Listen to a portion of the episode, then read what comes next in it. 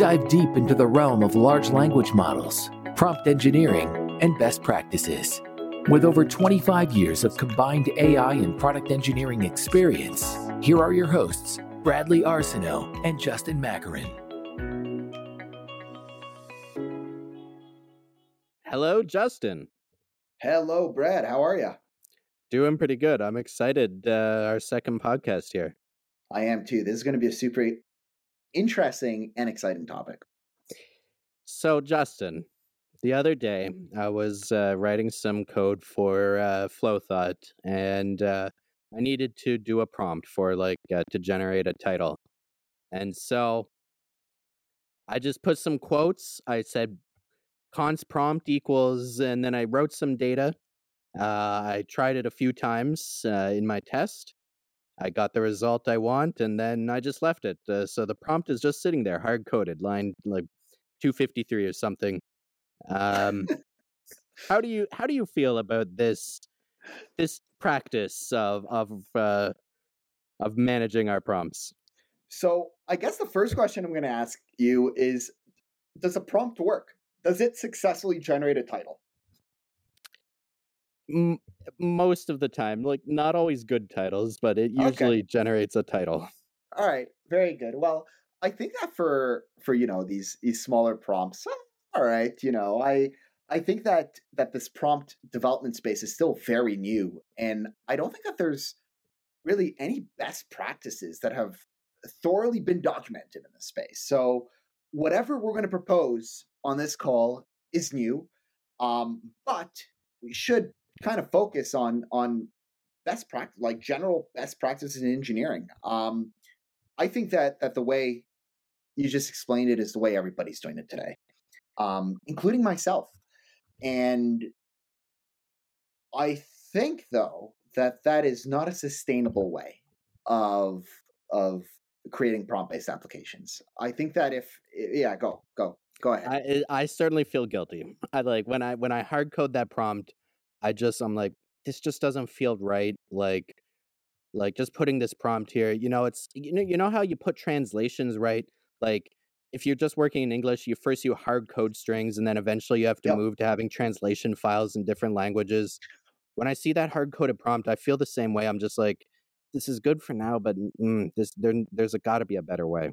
I guess one of the things that that I dislike the most of hard coded prompts is from just from pure engineering perspective. I need to use triple quotes because very often I want to use you know double lines or multi-line yes. prompts. And now I, I also need to worry about the indentation, like the tabs, right? Like I want to make sure oh, that like my prompt is, is, is is tabbed enough. And then not only that, but then I, I want to add variables like additional context to the prompt. So now I have multiple triple quotes and I have these plus things, and it's yeah. it's just atrocious. Like just atrocious. Yeah, sure. We got libraries out there that can kind of help us build these prompts, but it doesn't remove the fact that you have hard coded prompts in source code. Yeah. And prompts are not source code. Like those prompts are not source code. They're definitely not. And and no. actually that point about the new line characters, it actually drives me nuts every time you write because because then the second line of your prompt is like not indented and it just it totally messes up the flow of the code. You know, it just it just doesn't belong there. That that's not where the prompt belongs. So I guess there are there's one main best practice in the engineering space. It's not new, it's very old, and that's just having decoupled source code, decoupled functions, decoupled classes, yes. things that are not tightly coupled to source code. And and I think that that well, though that concept in itself helps with maintainability, readability, and reusability. And I think that that concept can also be very well applied to prompt development, where instead of hard coding a prompt, you put it somewhere else, right? You put it in a config file, you put it in a nice UI interface, but at least now you could maintain it, you could edit it. It's outside of the source code. You could read it potentially better. Um, and finally, you can duplicate it. So you could put it in different places in source code. If if you change the prompt, it's changed in one place and that change is reflected in multiple places. So I think that those three kind of main components um, are just best practices that people should follow. So I want to dig into this this idea a little bit more. So there's there's different ways we could decouple the prompts, right? You mentioned one. We could move it to config files, or we could have we could just have like a prompts.py and just like every prompt is its own function.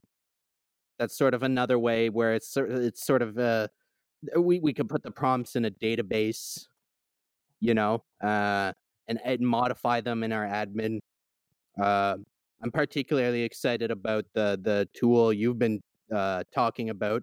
Our, our our listeners here are not going to uh, know anything, but uh, uh, Justin's been working on a very interesting open source tool related to what we're talking about right now.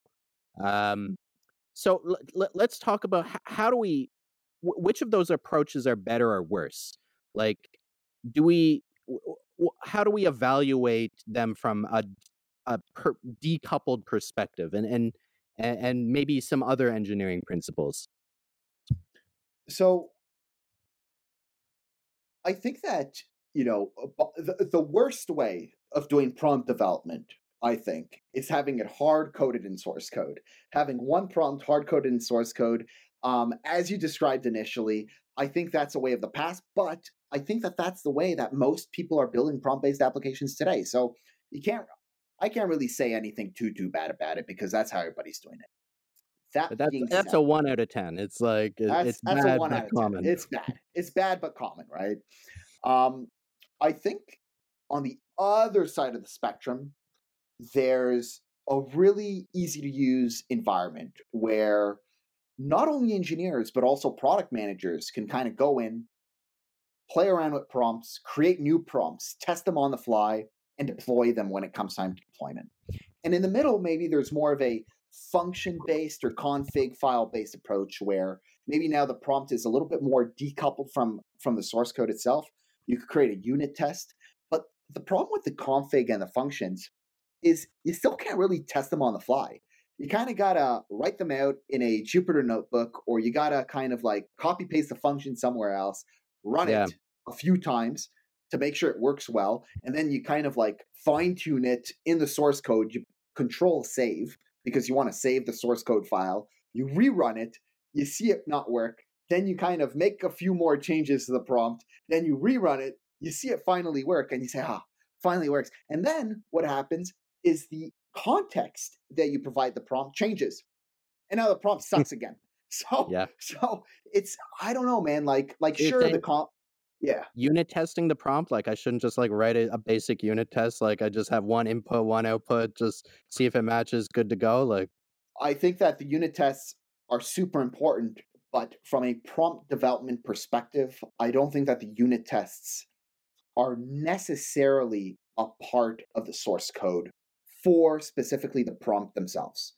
Um, so let's so we talked about the the hard coded version, we talked about the config and the um, the function version. Let's talk about the kind of more separated, save to a database, modify it using a user interface. I think that's the way of the future. And this is the reason. From a maintainability perspective,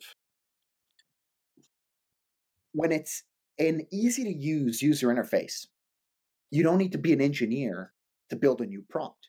You don't need to be an engineer to modify an existing prompt. You don't need to be an engineer to play around different models, tweak the temperature, tweak different parameters, add variables, modify those variables.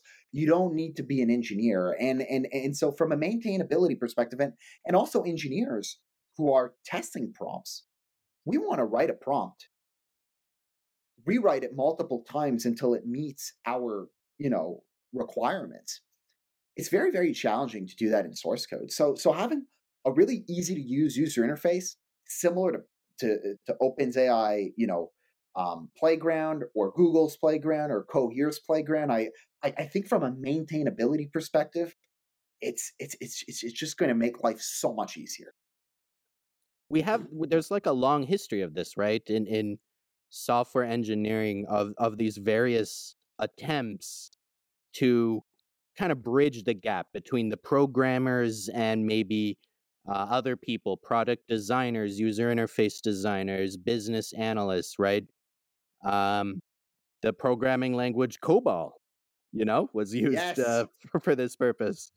Yeah, so so let's let's touch on COBOL a bit, right? So so I started my career in banking, um, and the very first language that I've ever used in my professional career was COBOL, Oh, common so business sorry. oriented language. It- it- to be honest with you, I think that it instilled very good engineering practices, um, at least for me personally. But this language, I I asked, you know, my my boss, why are we using COBOL? And he says, Justin, he says COBOL should be written like English. It should be easy enough to read that a business person can understand. And that's what the banks use, and that's what the airlines use, and, and that's what some of the largest, you know, organizations use, government banks, airlines. And it makes sense for for people, for business people to understand what the application is doing. And I think that we've gone very, very far away from that today. And I think that these prompts present a unique opportunity to bring that a lot closer to home. And as a result, I think that organizations are going to be able to accelerate application development significantly. So I think that this presents a really, really, really unique opportunity too. Yeah, we know that there's a huge shortage of uh, software engineers.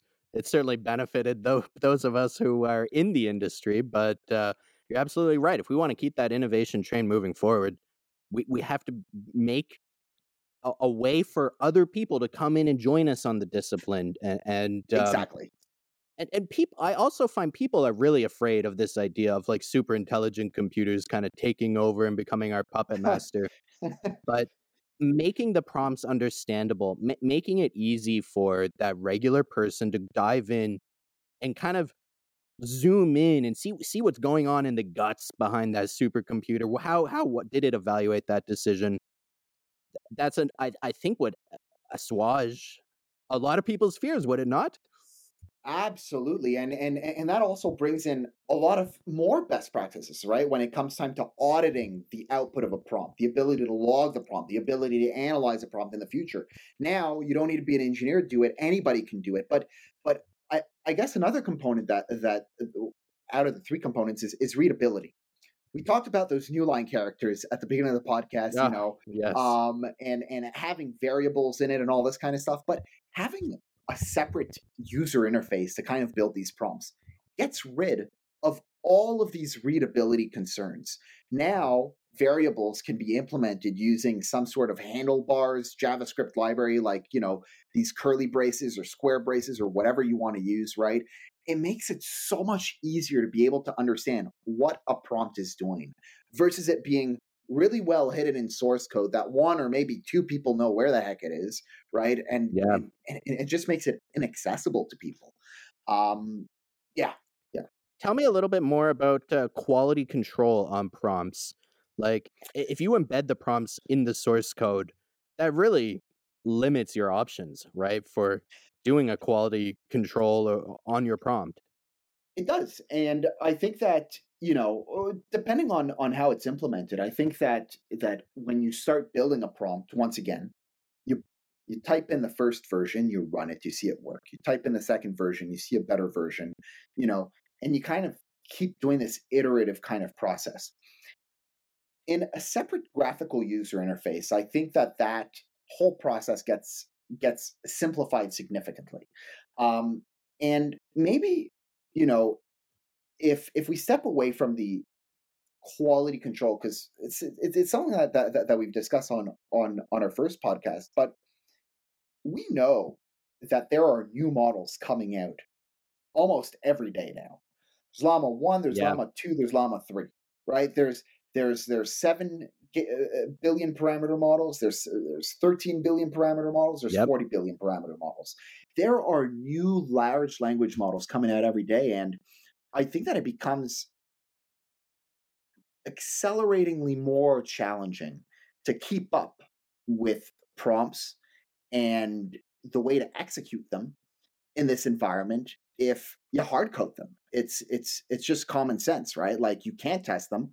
You can't kind of get a, an external team to kind of help you with that management and with the building. You don't understand what's going on, and you just don't have a, a an interface to be able to make those decisions um, quickly. So it's yeah. kind of just crossing your fingers and hoping for the best, right? Leaving Absolutely. it in your source code and, is. And I think that crossing your fingers and hoping for the best is is a technique that's worked initially. When these large language models came out, they were cool enough for us to type in anything, and anything that came out of it was good right? Like it was cool, right? Like, yeah. oh, generate three hashtags. It generated them. You don't know how it generated them. It worked. But it the magic. moment it comes time to kind of implement that in a product, we run into challenges. We need specific formatting. We need to to tweak the model a little bit more. So, yeah, yeah, yeah. So, and it, it just has to be controlled in a different way. Um, this has been been a wonderful discussion, Justin, and uh, I I really feel like I'm I'm learning a lot from you uh, every single day. Just working on this podcast together and jiving um, has really upped my game in terms of uh, engineering, and um, I'm excited for the conversation that we're going to be having next week. Um, what what are we going to be chatting about next week, Justin? Yeah, so next week we are going to be talking about um, or exploring the complete development lifecycle of a prompt. From the very beginning, where we type in that first sentence to try to get something to work, um, to maybe using a, a, a zero shot or few shot approach where, where you provide the model with, with examples and, and then finally with, with fine tuning it and, and everything in between, you know, analysis, testing, all this kind of stuff. Um, so I think that that is going to be a super exciting um, podcast, and and likewise, man, like it's it's great chatting with you. Uh, this has been uh, been wonderful, Justin, and uh, I look forward to keeping this going. Good stuff, man. Take care. Thank you for joining us. If you've enjoyed today's episode, hit subscribe and stay updated on our latest content. We appreciate your support.